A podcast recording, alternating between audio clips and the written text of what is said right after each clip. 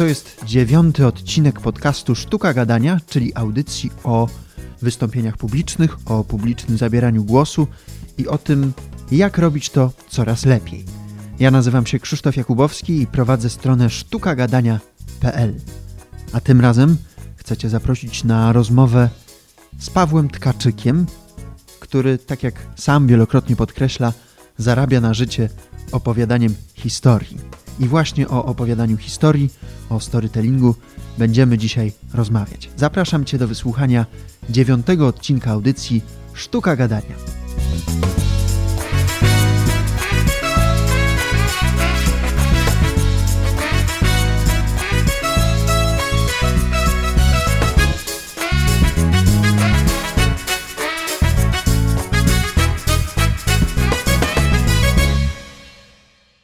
To jest pierwszy odcinek podcastu, który ukazuje się w 2019 roku i dlatego tym bardziej się cieszę, że naszym gościem jest niezwykła osoba.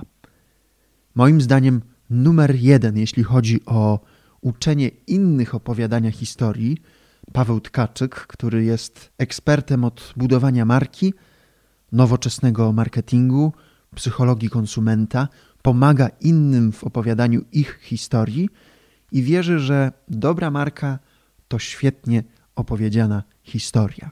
I sądzę, że to, czym Paweł dzieli się w tym odcinku podcastu, przyda Ci się niezależnie od tego, czym masz swoją firmę, ponieważ budowanie swojej osobistej marki i umiejętność opowiadania historii jest niezwykle pożądana i atrakcyjna.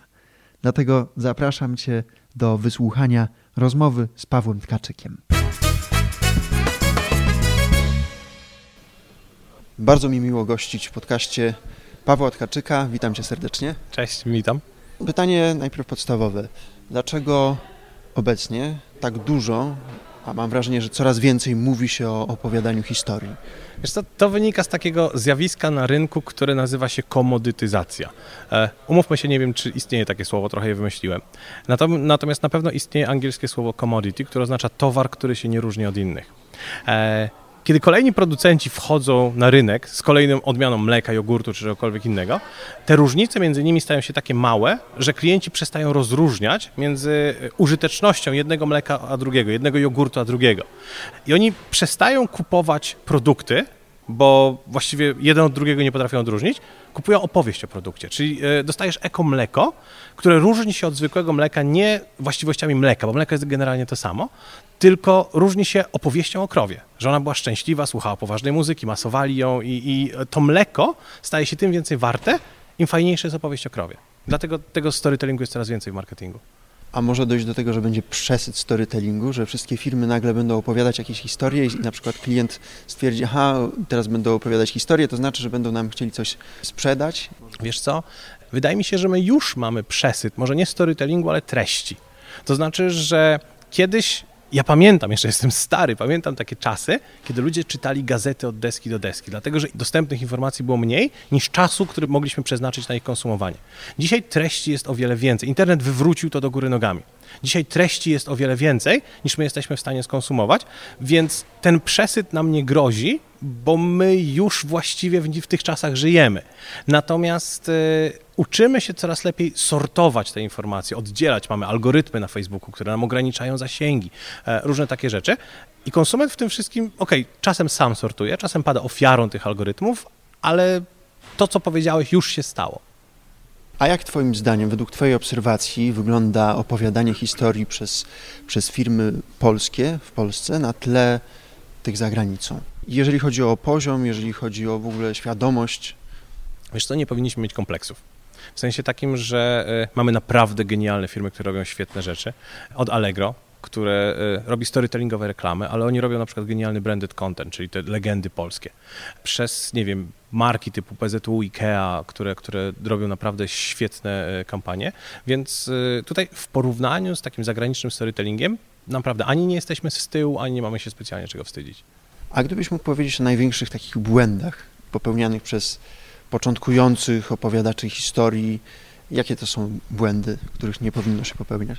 Wiesz co, to jest kwestia akceptowania historii, która nie przechodzi podstawowych testów. Są trzy takie podstawowe testy, yy, jeśli chodzi o to, czy historia jest dobra.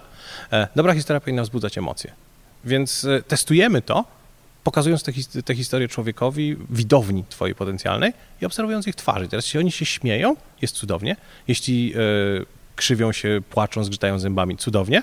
Natomiast jeśli oni patrzą i żadna brew nie drgnie, do chrzanu musisz wrócić do deski kreślarskiej. To, to jest jakby pierwszy test.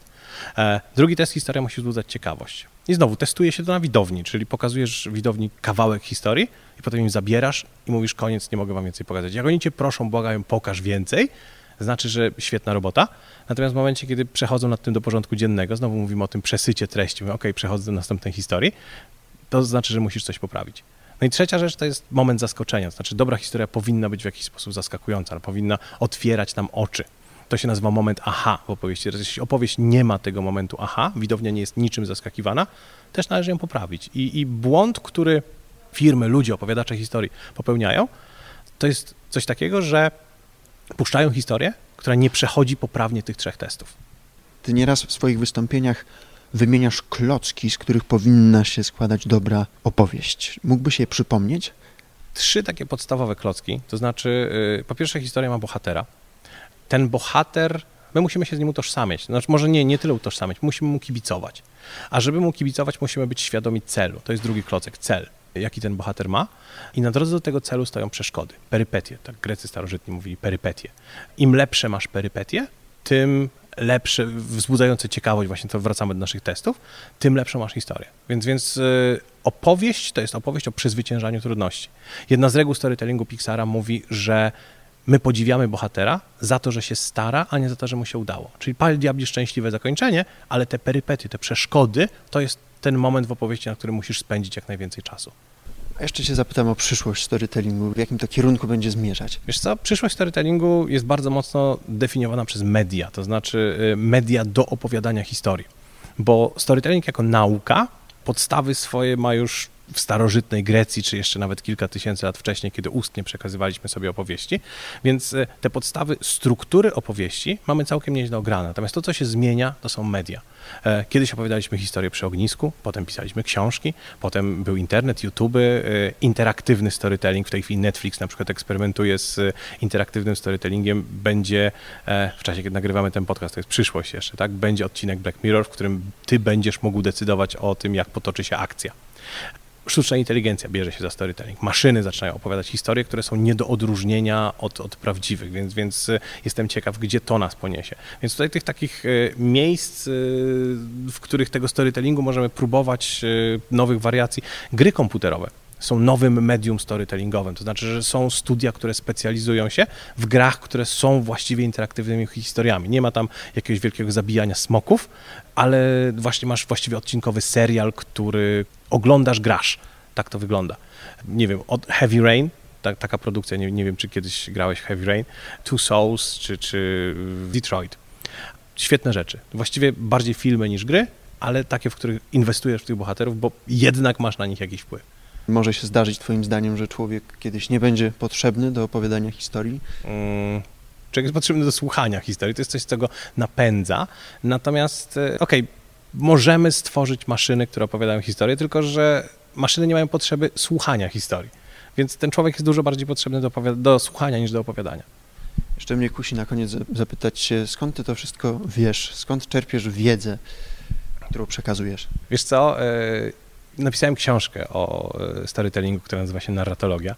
E, I ta książka to jest efekt właściwie 4-5 lat takich intensywnych badań e, nad różnymi aspektami. To znaczy, bo, bo to się zaczyna od języka, struktury języka, bo, bo język jest tym narzędziem, które umożliwia historię. Potem badania nad kulturą, tym w jaki sposób my budujemy relacje w e, grupie.